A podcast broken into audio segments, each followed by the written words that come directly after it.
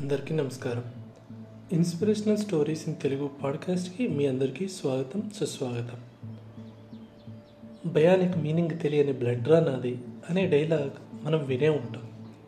కానీ ప్రతి ఒక్కరిలోనూ కనపడినటువంటి చాలా రకాల భయాలు ఉంటాయి ఎగ్జాంపుల్ క్లాస్ టీచర్ ప్రశ్నలు వేస్తారని భయం కాలేజీలో ఎగ్జామ్ రాశాక ఫెయిల్ అవుతామేనేమో అని భయం అమ్మ తిడుతుందని భయం నాన్న కొడతాడనేమో భయం. ఇలా చెప్పుకుంటూ పోతే చాలా రకాల భయాలు మనల్ని వెంటాడుతూనే ఉంటాయి. దీన్ని అధిగమించడానికి మీకు అర్థమయ్యే విధంగా ఒక చిన్న కథ చెప్తాను వినండి. ఒకనొక రాజ్యంలో సైనికులకి ఒక నేరస్తుడు దొరుకుతాడు. ఆయన్ని రాజుగారి దగ్గరకు తీసుకువెళ్తారు.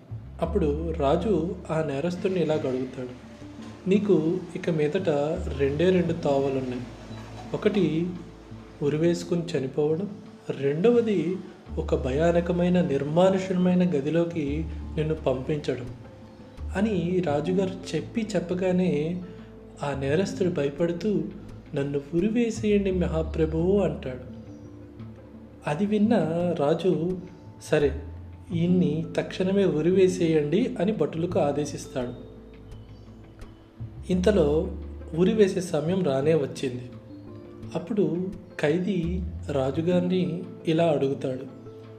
ప్రభు నాకు ఇచ్చిన రెండవ ఆప్షను ఆ గదిలో ఏముందో తెలుసుకోవాలన్నది ప్రభు అంటాడు.